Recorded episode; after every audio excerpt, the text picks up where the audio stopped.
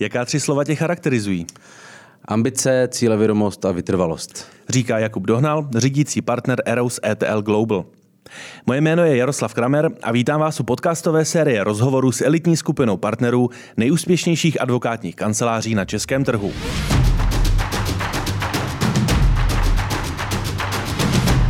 Jakube, podle našeho interního žebříčku sice nepatří Eros z hlediska tržeb do skupiny dvacítky nebo třicítky největších kanceláří na českém trhu.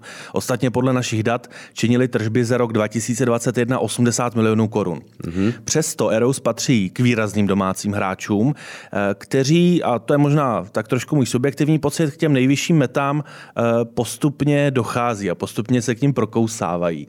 Eh, je tenhle pohled něco, kde i ty osobně vidíš Eros na českém trhu? Je to dobrý pohled. My jsme vlastně loni měli tržby 117 milionů korun, to znamená, zase jsme výrazně poskočili, ale dereme se nahoru a děláme, co můžeme k tomu, aby jsme se stali opravdu mm, těmi, nebo aby jsme se umístili mezi těmi top 10 kancelářemi. No. Uh, no ta top, top desítka, to by znamenalo ještě, řekněme, jako dramatický nárůst. Ano. Teď je otázka top desítka v jakém smyslu. Uh, je to z hlediska tržeb pro tebe zajímavé, nebo z hlediska expertízy a mezinárodních rankingů, nebo řekněme z, ně, z hlediska nějakého kolektivního vědomí, kdo patří do té nejužší skupiny? Já myslím, že si to zhrnul všechno dohromady a pro mě jsou to všechno spojené nádoby. To znamená, bez eh, větších tržeb Let's kdy nejde větší zisk, bez větších tržeb, let's kdy nejde dovolit si přední specialisty a špičky na trhu, ačkoliv si myslím, že umělá inteligence to dost změní a už se to děje dneska. A top 10 je pro mě hlavně vnímání u klienta. To znamená, to je to, kolem čeho se všichni točíme. Jestli si nás vybere ten klient pro to, co chce. Značka Eros je stále ještě relativně mladá, k tomu mm-hmm. před zhruba rokem a půl a tady klidně přiznám, že jsme před podcastem vlastně se nedokázali říct, jestli je to roka půl, dva roky, roka čtvrt, eh, se přidalo to ETL Global, ano. Um, což je opět nějaká dynamická změna.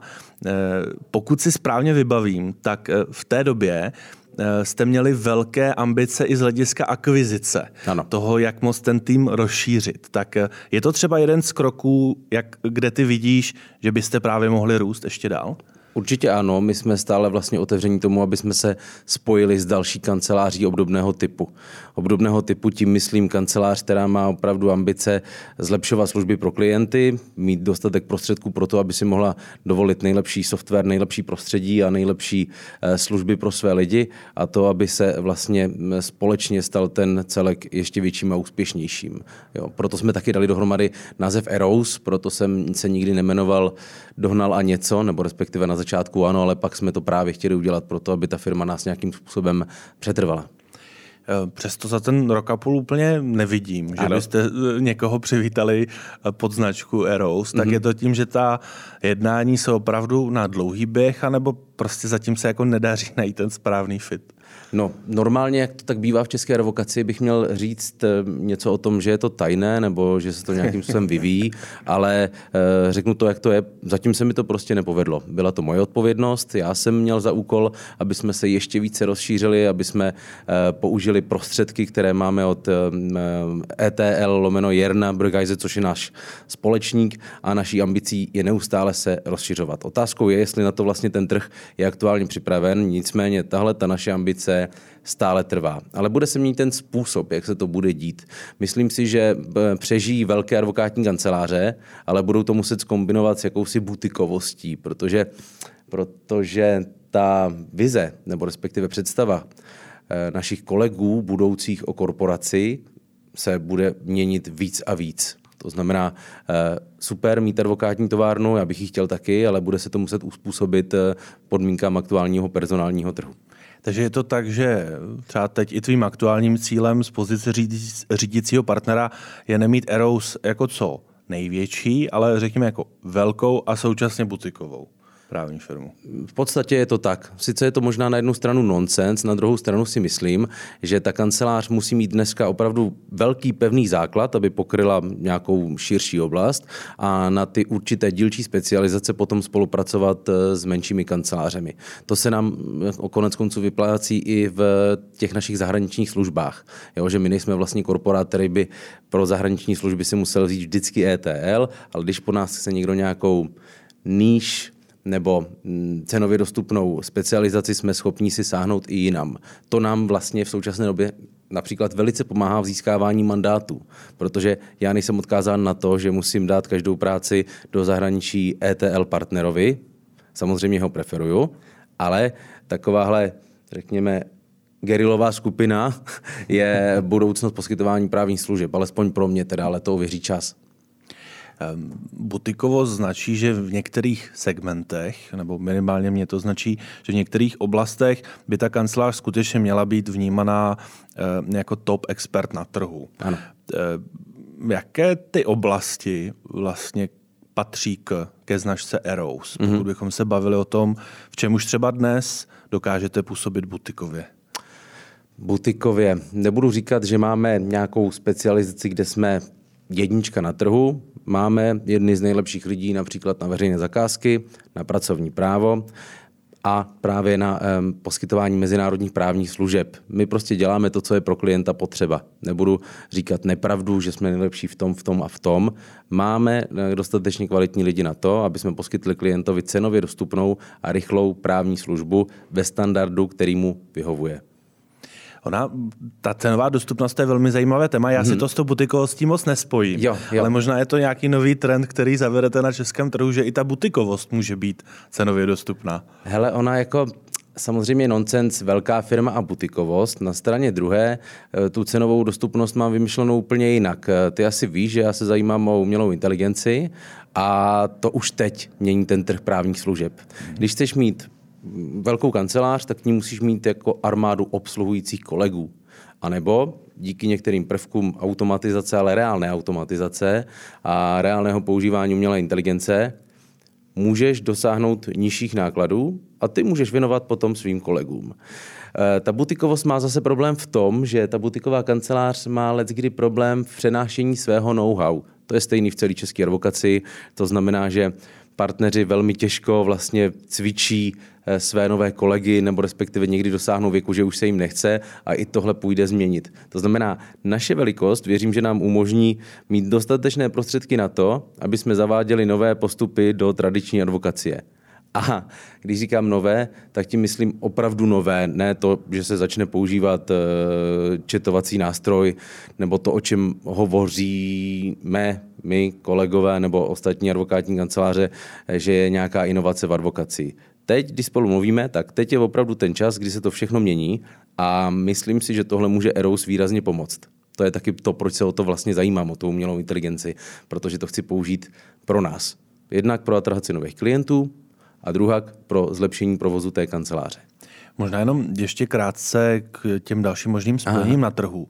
Není to tedy tak, že ty by si neviděl eh, ty kanceláře. Je to tak, že zatím možná ten trh nebo mentalita těch lidí v určitém ohledu není ready jako na vás, ano. ale není to tak, že by na českém trhu nebyl ten typ kanceláří, který si popsal s určitým typem kvality klientských služeb a snahou dělat věci trošku jinak. Mm, vlastně jedním z důvodů, proč jsem přijal pozvání do tohohle podcastu, je i to, aby se stále vědělo, že jsme otevření těm spolupracím. Já jsem eh, vzal to první kolo Friends and Family, to se nechytlo z různých důvodů, že někomu jsme se nelíbili my, ale bylo taky dost kanceláří, které se nelíbily nám. Když jsme otevřeli vlastně tu vnitřní skořápku, tak se někdy ukázalo, že e, zvenku to je hezčí než zevnitř a pro mě jsou strašně důležitá čísla a e, faktické údaje. No a samozřejmě ne všechny jsem ještě obešel, ale má to nějaký setrvalý, setrvalý vývoj. Jo. Eh, každopádně, abys mi odpověděl na ten dotaz, jo, jo, vidíš jasný. na trhu dostatek těch zajímavých hráčů, kteří fitují, řekněme, na tu mentalitu, ze kterou poskytuje právní služby Eros? Po tom roce, co jsem je hledal, tak už daleko méně, ale myslím si, myslím si, že se to stát může. Ale slibovat to nebudu. Ještě k tomu spojení eh, s ETLkem v čem konkrétně se to vlastně propsalo, pokud jde, protože ty si sám zmínil, jedna věc je nějaká, nějaké externí působení, tak Aha. samozřejmě změnil se vám brand, máte třeba větší výtlak a i na mezinárodní úrovni jste stále lépe rozpoznatelní, ale interně? Tak interně to samozřejmě byl zase jeden z procesů, který bylo nutno udělat mezi lidi. To znamená, že naši e, kolegové a zaměstnanci řešili, co se stane a co se nestane, jak to bude. A primárně došlo k tomu, že jsme, že jsme e, získali přístup k zahraničnímu trhu, který si musíme sami urvat. To znamená, my v rámci ETL e, to máme tak, že se sami staráme o to, jakým způsobem rozvedeme své zakázky. To znamená, to eh, donášení té práce ze zahraničí není tak rozsáhlé jako možná u ostatních sítí. Na druhé straně tam máme větší míru autonomie a to nám eh, strašně vyhovuje.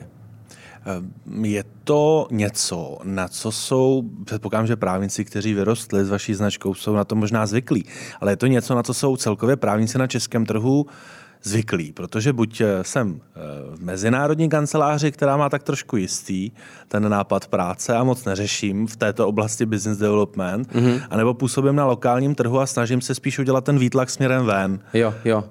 Hele, já nebudu říkat, že to není takový pelmel, jo? já bych si to rád sám taky vnitřně jako nějakým způsobem vnitřně uchopil, ale ETL je European Tax and Law a my jsme to law. To znamená, ETL je součástí primárně účetních a daňových firm, kterých je tam daleko víc než těch právních. Ale nám to umožnilo rozeběhnout se na ten mezinárodní dvorek. Jo, já jako advokát původem z Olomouce dneska vlastně jsem schopen obsloužit mezinárodní kauzy a těch je čím dál víc. Uh, hodně se hovoří o tom, že eh, budoucnost je v compliance a tak dál, tak to já si myslím, že vůbec. Mm-hmm. Protože uh, jakmile se zase moje oblíbená umělá inteligence trošku rozvine, tak se prostě všechny tabulky povyplňují sami na základě opakovaných činností, což je vlastně ta produktovitost, kterou my všichni chceme.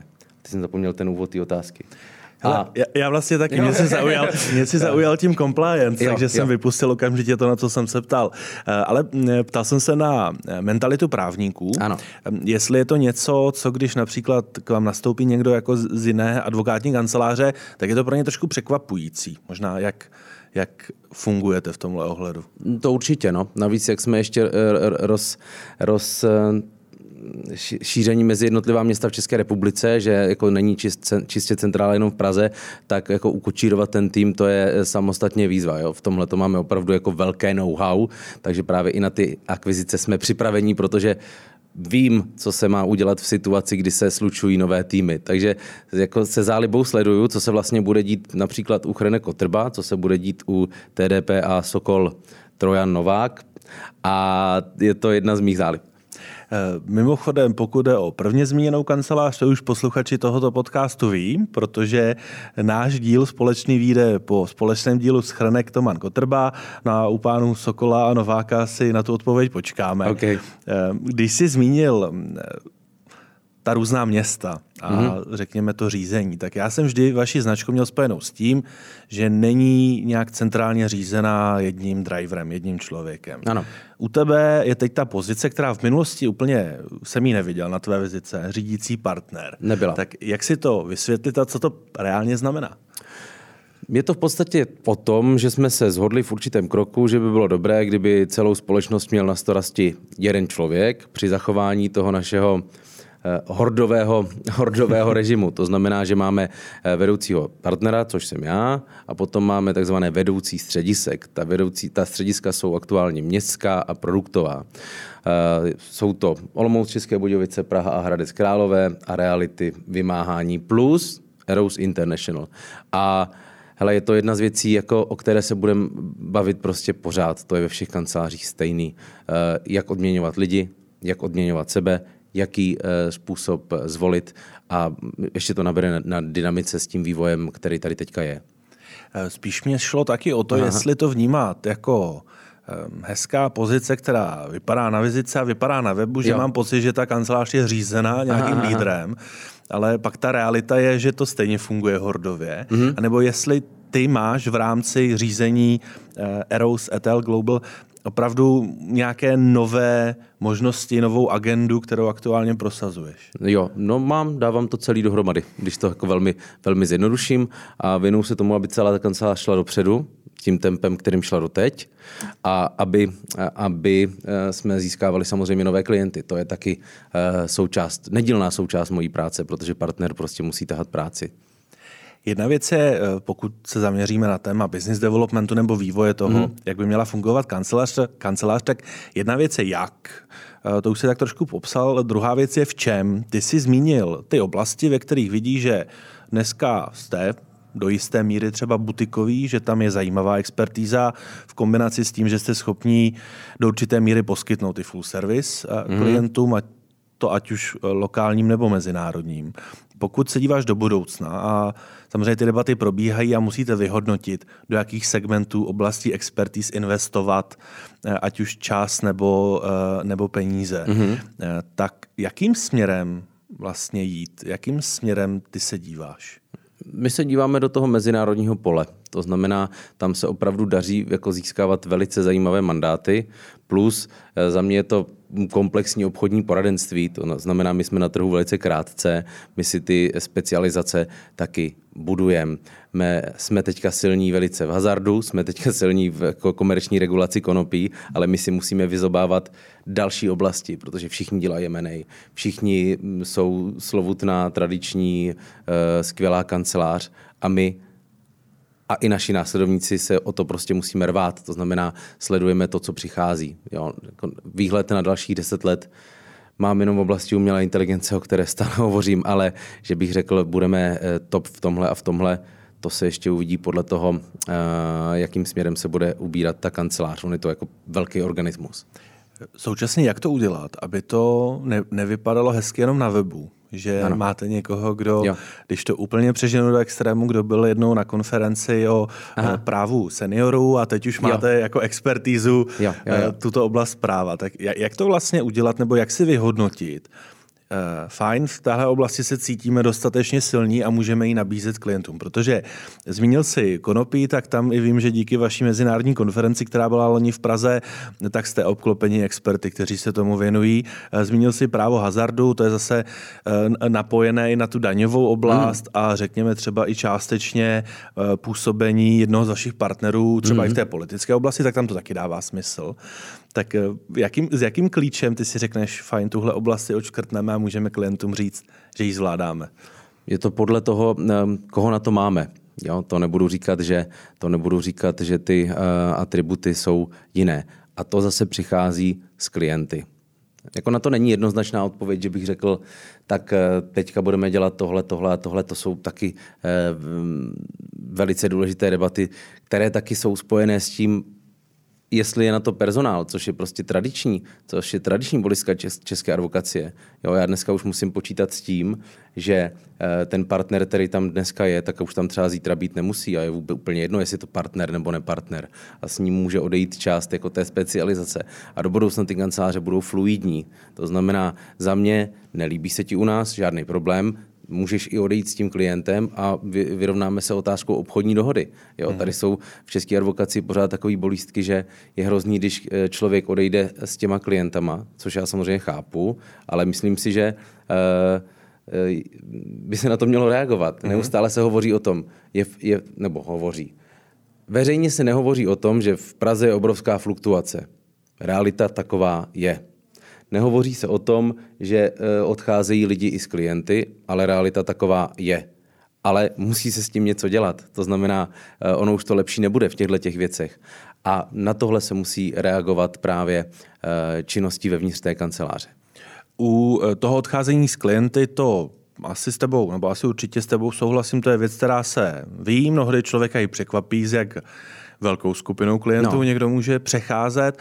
To, že ta fluktuace je, to si myslím, že asi není úplně veřejné tajemství, ale ty jsi asi nenarážel na ty nejvyšší partnerské pozice, ale možná na ty nižší. Tak je to v rámci těch nižších struktur skutečně jako velmi dynamické, třeba v porovnání s jinými oblastmi. A teď myslím klientskými oblastmi, že vidíš, že tam skutečně ta fluktuace je větší, než sleduješ například u klientů v oblasti pracovního práva a podobně?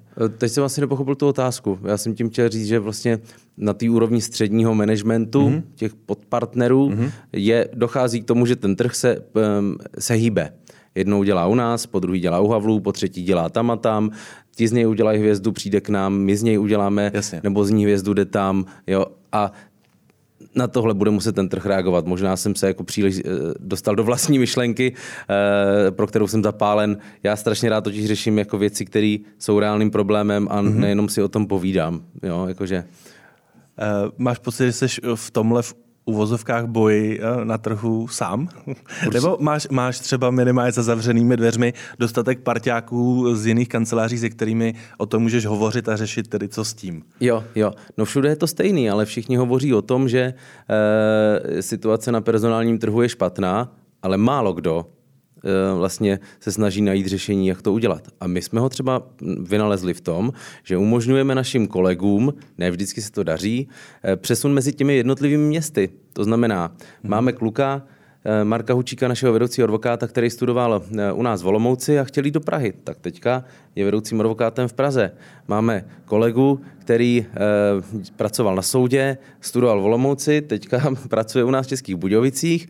Obráceně máme kolegy z Brna, kteří se chtěli přesunout do Olomouce a to je jedno z těch řešení, jak vlastně reagovat na tu personální situaci. Jo, protože musíme, pracujeme s lidmi, já je velice respektuju a musíme pro ně připravit odpovídající prostředí, nebo si nestěžovat na to, že nejsou nebo že je personální fluktuace. Um, ty jsi něko... Ano? Chtěl jsi ještě něco dodat? Jo, a to ještě může právě změnit to propojení těch kanceláří, protože ty kanceláře mm. můžou v budoucnu v následujících letech fungovat třeba i na volnějším spojení, ale musí. Není nutný si držet jako speciální týmy úplně na všechno, mm. ale propojit se v určitých oblastech za účelem vlastně jak úspory nákladů, tak uh, to, všichni znají, úspory z rozsahu a výdělek z rozsahu samozřejmě, ale uh, ten trh není zas tak velký, aby to neudělalo konkurenční výhodu. To znamená, moje vize do budoucna je, dřív jsem chtěl pevný spojení, teďka to vidím cestou volnějšího spojení, který ovšem umožní kapitálovou připravenost na to, co na tom trhu přijde. Jenom to úplně takový... krátce, a teď není, není mou ambicí, aby to vyznělo nějak úplně útočně, ale máš za to, že ta vize, ze kterou drivuješ ty s, s tvými kolegy Eros, je vlastně pořád neměná, eh, anebo, anebo ne, protože z externího pohledu to může působit, Uh, nějak jste začali, něco jste říkali jo, trhu, jo, jak chcete ano, fungovat, ano. pak přišlo ETL, začali jste říkat něco trošku jiného, teď vlastně od tebe slyším, že taky se některé věci upravují, tak jestli nějaká jo, ta jo. ultimátní vize je vlastně stejná, jenom se Aha. mění nástroje a prostředky. Mm-hmm. Hele, ale pojďme do toho, ať ten rozhovor mm, je něčím zajímavý, ať to není úplně stejný jako všechny ostatní. Eh, ta vize neustále se rozšiřovat a růst je furt stejná. Akorát se mění ten způsob, jak se k ní dostáváme. To znamená, my jsme začali, já jsem začal advokátní praxi v roce 2014, 13 teda. A říkal hmm. jsem si, z Olomouce toho asi moc neurvu. A do budoucna dojde k tomu, že i tady v Olomouci budou všichni potřebovat mezinárodní právní služby. Tak jsme se v roce 2018 propojili s dalšími kolegy s tím, že jsme vlastně dali dohromady Prahu, Hradec Králové a Eros International, tehdy jsme začali. No pak jsme nabalili ETL, Jarna Brighajze, našeho německého, německého partnera a jdeme dál. Ale musíme reagovat na to, eh, jak se ten trh vyvíjí. Rozumím. Eh, v zásadě, proč jsem se na to ptal, je, eh, že to může pro někoho, a ono samozřejmě, kdo chce psa být hůd, si vždycky najde, jo. na někoho působit, eh, že nevíte, co ze sebou a pořád vymýšlíte nové způsoby. Aha. Eh, proto pro mě bylo důležité se tě zeptat na ten kontext, jestli ta vize je vlastně neměná. Jo, jo. Ale což, to je v pořádku. Což je? Není. Jako ta vize růst je neměná, ale to, že neustále nějakým způsobem se vyvíjíme, to tak je. My jsme nepřišli v roce 1993 na právní trh, my nejsme pohrobkem nějaké mezinárodní právní kanceláře, eh, museli jsme si všechno urvat sami. Jo? A většina kanceláří říká, že jsou tradiční, neměné a takové vonaké, zase na druhou stranu jsou potom progresivní a oni jako ty věci nejdou někdy dohromady. To je jako takový to rychle, levně, pomalu, kvalitně, znáš to. Jo? Takže ano, Eros se prostě dynamicky vyvíjí a nese to sebou, nese to sebou samozřejmě někdy věci, které se musí řešit. Máš za to, že jste současně možná poslední generace společníků a zakladatelů, která má tu příležitost vybudovat něco velkého s mezinárodním přisem. Protože hodně se hovoří o tom, že v mhm. dnešní době eh, nově zavedené advokátní kanceláře nikdy nemohou dosáhnout toho pomyslného Aha. Olympu, řekněme, podobným vývojem, který se zaznamenali vy. Mohou, mohou, protože to se právě od listopadu loňského roku změnilo a teď se ten trh změní. Samozřejmě to ověří čas, tak jsem zvědavý, jestli se třeba potkáme za dva roky nebo za pět let. I od listopadu loňského roku myslíš díky těm fuzím těch větších kanceláří? Ne, dí, díky právě umělé inteligenci. Jo. Protože teď to funguje tak, že máš právníka, specialistu, který má 167 let praxe, při veškerém respektu k těm kancelářím. Já strašně si vážím našich kolegů, kteří toho, co dokázali, ta doba byla úplně jiná, museli to urvat úplně jinak, eh, museli se k tomu propracovat, ale teď, jakmile dojde k těm technologickým změnám, tak bude taky jednodušší tu kancelář poskládat. Nebo se to nějakým způsobem eh, udělat. Jo? Jako vlastně ty hranice, které byly donedávna takovým jako problémem, a tím, tím myslím jako hranice států, tak ty se teďka brutálně stírají a setřou se ještě víc. To znamená, je tady prostor pro další advokátní kanceláře. Nebude to tak lehké, ale eh, prostor tady je. Konec konců i my jsme vlastně začínali, když už všechno bylo hotové.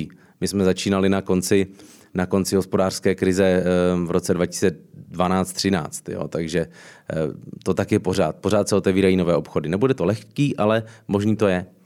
Když už tak nenápadně v průběhu rozhovoru zmiňuješ tu umělou inteligenci. já, jsem, já se omlouvám, že jsem s tím tak otravný, já, ale je já to pro jsem mě rád, téma. Eh, ostatně nedávno jsme na to, na to eh, byl si jeden z respondentů zajímavého článku, který vznikl a jsme na to vedli nějaké neformální debaty. Já tam vidím ale dvě roviny. Jedna je využití AI v poskytování aha, právních aha. služeb, o tom si hovořil, ano. ale druhá rovina je, jestli je biznisově zajímavé pro kanceláře mít AI jako oblast, ze kterou radí svým klientům. Je to něco, do čeho vy se taky chcete pustit? Ano, to už děláme. To už děláme, protože když jsme se bavili o tom, co nějakým způsobem eh, je budoucností poskytování těch služeb, tak je to nacházení nových oblastí. Jo? Je to v plenkách, ale to multioborové propojování, které se nám vyplatilo u práva a daní, tak samozřejmě tam dalším krokem jsou technologie. Jo? A e, je to věc, která do budoucna změní svět a ta kancelář na ní musí být připravena. Nebo respektive ten podnik, ať už to bude advokátní kancelář nebo poradenská kancelář, protože dneska je rok 2023 a na stávající uspořádání právních služeb tady máme od roku 1992, jo? ale proč by to tak mělo být eh, do budoucna? My budeme dělat všechno pro to, aby jsme vlastně uhájili naše zájmy. Já jsem jako pišný na to, že jsem advokát. Já eh, souhlasím s činností České advokátní komory. Je velice důležitá. Nejsem z těch, eh, kteří říkají, že na co máme komoru, že to je předražený vydavatel Biltenu advokacie. To si určitě nemyslím, ale mm, máme 30, 30 let od revoluce, to, to znamená, musíme se podívat do toho, co se může dít v budoucnu. A my jsme vlastně regulovaná poradenská profese a ta může být zasažena eh, v podstatě jako jakákoliv jiná. Právě, jak jsme hovořili o tom compliance, tak eh, to, že se něco dělá opakovaně každý rok, nebo každý měsíc, každý týden, tak to si právě přece říká o to, aby to bylo nahrazeno a zautomatizováno. Já nenahradím vysoce kvalitní práci Eh, našeho specialisty nebo jakýhokoliv jiného, ale můžu zautomatizovat procesy v té kanceláři, tam, kde to má smysl, a ušetřit tím peníze, které klienti můžou vidět ve svých hodinových, saz, hodinových sazbách. Mm-hmm. To znamená, Eros bude v následujících letech, doufám, že lídr, v um, cenové optimalizaci pro klienty. Zní to strašidelně, dovedu si představit, co si pod tím lidé představují, ale uh, optimalizace nákladů a procesů umožní zachovat dobrou sazbu klientům. Jo? To znamená, to je strašně propojený systém, který ve výsledku umožní té advokaci přežít. Teď si mě takhle po ránu, a přiznáme, že to točíme eh, v pátek stále ještě brzo ráno, docela zavařil mozek. Kde v tomhle, to, co ty si popsal, je to poskytování právních služeb? Jestli to správně chápu, ta jedna rovina, kdy, když si vezmeme umělou inteligenci jako eh, určitý servis nebo produkt, ano. který mohou právníci svým klientům nabídnout, tak ta jedna rovina je, eh, já vám pomohu zoptimalizovat law-related procesy, třeba které máte. Ale to vnímám, že je spíš takový ten ser, taková ta servisní jo, role, jo, kterou jo. mi mohou poskytnout různí poradci. Ano. A není to úplně to, když já vám eh, poradím nebo já s vámi proberu, Rozumím. jak u soudu argumentovat ano, ano, eh, z hlediska odpovědnosti v souvislosti jo, jo. s umělou inteligencí. Omlouvám se. Eh, já to beru, jelikož jsem mm, CEO kanceláře, že mám na starosti to, aby to nějakým způsobem fungovalo a vydělávalo, tak to beru z komplexního pohledu. Mým úkolem je zachovat příznivé pracovní prostředí pro lidi, kterých ubývá. To znamená, mojí vizí je nachystat jim dostatečně přívětivé pracovní prostředí pro to, aby tu práci chtěli dělat a aby byla pro ně jednodušší. Protože jakmile ten advokát, mu je 30 let, tak už se mu nechce dělat něco, 35 něco jiného, 40 taky a nemůžeme všem říkat, že budete tady pracovat, dokud neumřete, ačkoliv to tak někdy možná je. Musíme jim jako tu práci zjednodušit pokud tedy nepřijde nějaká brutální hmm. hospodářská krize, kdy začne chodit zase 57 životopisů na jedno pracovní místo, na místo advokáta třeba. Hmm. Jo? To znamená, je to nástroj, který zjednoduší poskytování právních služeb, umožní třeba... Rozumím, to je, to, to je ta interní jo. rovina, ale externě si dovedeš představit, že když přijde klient, že potřebuje přenastavit compliance program, mm-hmm. tak ty s využitím AI mu dodáš tu službu a přenastavíš, ale spíše to bude tady technického rázu. Mm, ano. A ta rovina toho být, řekněme, ti, kteří v kontextu přemýšlí jo, a pomáhají jo. třeba s odpovědnostními otázkami, a, a. s regulatorními otázkami v souvislosti s AI. Eh, tam třeba vidíš taky potenciál. Já, já se na to téma ptám i v souvislosti s tím, že v jednu dobu, a myslím si, že každý právník eh, to ví velmi dobře, byl velkým tématem GDPR. Ano. Eh, řada kanceláří, které do toho investovali část peníze Aha. a úsilí svých právníků, tak pak třeba mezi řádky říkala, že to zas tak Jasně. výhodné nebylo. Ano, ano, ano. ano. Tak jestli se nemůže něco podobného stát s umělou inteligencí může, a poptávkou určitě. klientů? Může, určitě.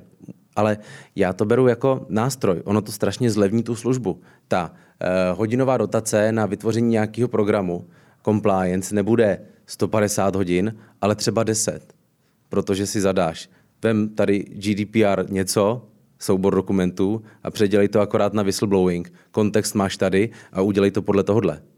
Jo? A tím se zlevní služba pro klienta a žádným jako dumpingem mm-hmm. při zachování maximální odpovědnosti advokátů. To je důležité. Jo, že... Rozumím, rozumím. A pro vás díky vaší vlastní vnitřní efektivitě to bude stále ekonomicky smysluplné, protože v tomto kontextu vám nebude vadit, že to netrvalo 30, ale 10 hodin, protože pro vás se úměrně snížila i ta vnitřní náročnost těch procesů.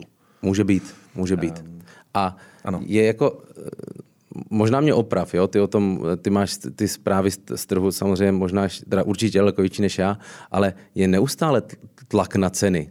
Jo? Ten, ten biznis je samozřejmě vztahový, to je jedna věc. Na straně druhé, e, samozřejmě každý chce nakoupit co nejlepší službu za co nejméně peněz od e, seriózního partnera, pokud možno. Jo? A Eh, jestli mi někdo chce říct, že v následujících 12 letech nebude vyšší tlak klientů na ceny, tak to bude. Eh, tak opět má to dvě roviny. Jeden tlak je možná na tu celkovou cenu, druhý tlak je na, řekněme, tu cenu hodinovou. Mm-hmm tenhle model, o kterém se bavíme, by mohl fungovat v případě, že hodinová sazba zůstane zachovaná, mm-hmm. sníží se za celková, protože mi ubyde počet hodin, které věnuji tomu mandátu, ale v momentě, kdyby musela jít dolů i ta cena hodinová s tím, že přeci vám pomáhá umělá inteligence, tak už by to potom možná ekonomicky to vůbec, úplně nevycházelo. To vůbec, já souhlasím jako s, s, s kolegy, že uh, máme tady naprosto katastrofální hodinovou odměnu. To je hrůza. Hrůza. Já hledám e, nástroje, jaký využít lépe. Já nebudu dělat dumpingovou, cen, dumpingovou válku. Naopak, já souhlasím se svými eh, předřečníky, pokud to tak můžu nazvat, protože já tenhle podcast pravidelně sleduju, že ta úroveň hodinových sazeb u nás je hrozná. Na straně druhé, za tu hodinovku musíme taky dávat odpovídající a super kvalitní službu a čím dál kvalitnější. Jo? To znamená, to, co bylo včera skvělý, tak to už je dneska standard, by měl být teda. Um, současně... Ale když tak tím, oprav. Já, jako... já jednak tady nejsem o toho, abych tě opravoval a druhá myslím, že, že se v tom rámci shodneme. Ono stále je to nové téma, uvidíme vlastně, jak se to propíše Jasně. do té praxe advokátních kanceláří. E, současně e, já v tom vidím například příležitost o to, říci si například o zajímavější hodinovou odměnu v kontextu toho, že kromě běžné právní práce se orientují lépe i v technologickém sektoru a využití těchto nástrojů. Eh, pro někoho ale to může být obava, že se ztratí ta přidaná hodnota, za kterou by správně měli klienti platit. A e, myslím si, že můžeme tohle téma asi schnout a uzavřít v tom, že e, otázkou, jestli skutečně e, ještě to trošku přeformuluji, jestli ty v tom, o čem se teď celou dobu bavíme, mm-hmm.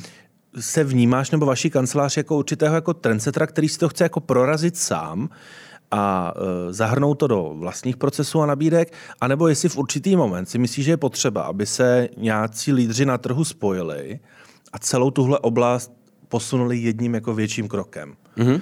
E, ty sám znáš a možná i řada posluchačů, že, že eh, se dlouhodobě v rámci jako projektu svých věnuje inovacím. Vždycky se hovoří o tom, abychom udělali pořádný krok, potřebujeme se spojit. Mm-hmm. Tak jestli v téhle oblasti AI čekat, eh, teď řada kanceláří je v módu, kdy je možná překvapená, co se mm-hmm. kolem děje a co se po nich chce, tak jestli třeba ty čeká, že uděláte nějakou task force za top kanceláře na trhu a posunete to, anebo je pro tebe zajímavější si to skutečně vyšlapat sami díky tomu, že už se tomu věnuješ další dobu? Uh, hele, tady jsem konzistentní. Všechny moje veřejné vystoupení mají ten důvod, že se snažím na sebe nabalit podobně smýšlející lidi. To znamená, určitě je potřeba, aby se o tom bavilo více kanceláří kanceláří. My jsme z těch, kteří o věcech otevřeně hovoří.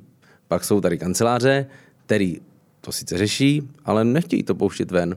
A my jsme pořád na tom, na tom eh, roce 2010, kdy se začalo eh, jako si víc povídat, tak na téhle vlně eh, povídání si o věcech jsme, jsme furt. Jo, to znamená, já to téma si chci mm, jak si uzmout, ale chci na něm spolupracovat s dalšími, protože je to, protože je to potřeba. Našel by si ještě nějakou jinou oblast? Už zmínili jsme eh, ceny, zmínili jsme určité eh, například personální mm-hmm. přesuny i s zajímavým balíkem klientů. V čem by si řekl, že ten český trh je skutečně specifický, možná i v kontextu těch dalších zemí, kde operujete? Aha. A nebo máš pocit, že je to takový standard, když se bavíš eh, například s Vojtěchem Suchardou, který zastřešuje u vás tu mezinárodní síť a řekne ti, a takhle to funguje i v Polsku a i v Německu jsou to témata. Co by si řekl, že na tom českém trhu ještě takové jako specifičtější? Je to dost podobný jako všude jinde, to znamená hlavně ty personálie. Jen Brickheis, náš společník, právě říká to, že, že by to zavedl jako ve fotbale s těma přestupama, to znamená jako jasně, vemte si toho kolegu, ale dej mi tady nějaký přestupní poplatek, jo, výsledku. A, protože stejné je to všude v tom, že advokáti neustále vymýšlí něco, co by se tak jako líbilo klientům, místo toho, aby se jich zeptali. E, vymýšlí něco pro zaměstnance, místo toho, aby se udělali zaměstnanecký průzkum. V čem je to tady vyspělý? je jsou vnitřní procesy kanceláře. Tady prostě, ať si každý říká, co chce, tak pan Havel udělal jako obrovský kus práce a to vnitřní nastavení těch kanceláří, ale i třeba těch systémů je hodně, hodně nahoře. To by, to by eh, někteří koukali, jako jak fungují některé systémy zprávy kanceláří v zahraničí. Jo, to jako, ačkoliv jsme pořád 80 světelných let za běžnýma korporacema, tak uh, jsou ty kanceláře skvěle vnitřně nastavený. Let's kdy. Když už jsme skočili na tu pozitivní notu, tak eh, s ní skočíme do pozitivního závěru eh, tohoto povídání, protože k mému překvapení už jsme téměř naplnili čas, který Eh, byl vymezen na tento díl. Eh, jelikož posloucháš tento podcast, tak asi nepřekvapí, že závěrečný set eh, deseti otázek ho zakončuje. Poprosím tě ideálně o rychlou odpověď, to první, co tě napadne. A jedenáctá doplňující, to je taková doplňovačka. Tak jestli jsi ready, můžeme se do toho pustit. OK. Na trhu existuje řada přehledů, žebříčků a cen. Které tě reálně zajímají? Právnická firma roku, Chambers a Legal 500. Je pro tebe důležitější uspokojit klienta nebo člena týmu? Klienta. Do jaké míry se ti daří a tvým kolegům řídit vaši kancelář ekonomicky predikovatelně? Skvěle. Jak sám sobě zajistíš maximální výkonnost? Různě. Do jakého věku chceš jako advokát aktivně působit a co plánuješ potom? To nevím. Kolik procent svého času věnuješ právu? 60. Jaké jsou tvoje silné a jaké slabé manažerské stránky? Silné asi cílevědomost a schopnost dotáhnout věci do konce. Slabé může být někdy moje urputnost, na které se snažím pracovat. Máme za sebou první půlrok roku 2023. Co se v tomto ohledu Eros povedlo a jestli je něco, co se kanceláři ještě tak úplně nepovedlo? Začnu od konce. Nepovedlo se nám ten, to propojení s dalšími kancelářemi, to bych vnitřně eh, velmi chtěl. A to první, co se povedlo, tak je efektivnění procesu, ze kterého budeme těžit eh, do budoucna a nasazení právě té vlny, o které jsem mluvil asi 67krát. U otázky 9 bychom mohli zůstat asi hodinu, přesto tě poprosím o krátkou odpověď. Okay, Poskytování právních služeb se zapojením umělé inteligence, ano nebo ne? Ano. No a desátá otázka z hlediska diverzity. Eh, dotazní stejně, si spokojen s tím, kolik žen máte mezi partnery a já jenom dodám pro kontext, že nemáte. Nejsem. Nejsem s tím spokojen a je to, je, je to věc, která mě dlouhodobě trápí, protože jsem otec dvou dcer, což s tím pro mě jako vnitřně souvisí a nejsem. To jako je naše velká slabina a velmi rád bych to změnil. No a jedenáctka je doplňovačka, když si představíš tak. takovou tu prázdnou linku, na kterou máš něco napsat. Jakub Dohnal je úspěšný. Advokát. Díky moc za tvůj čas. Já děkuji za pozvání.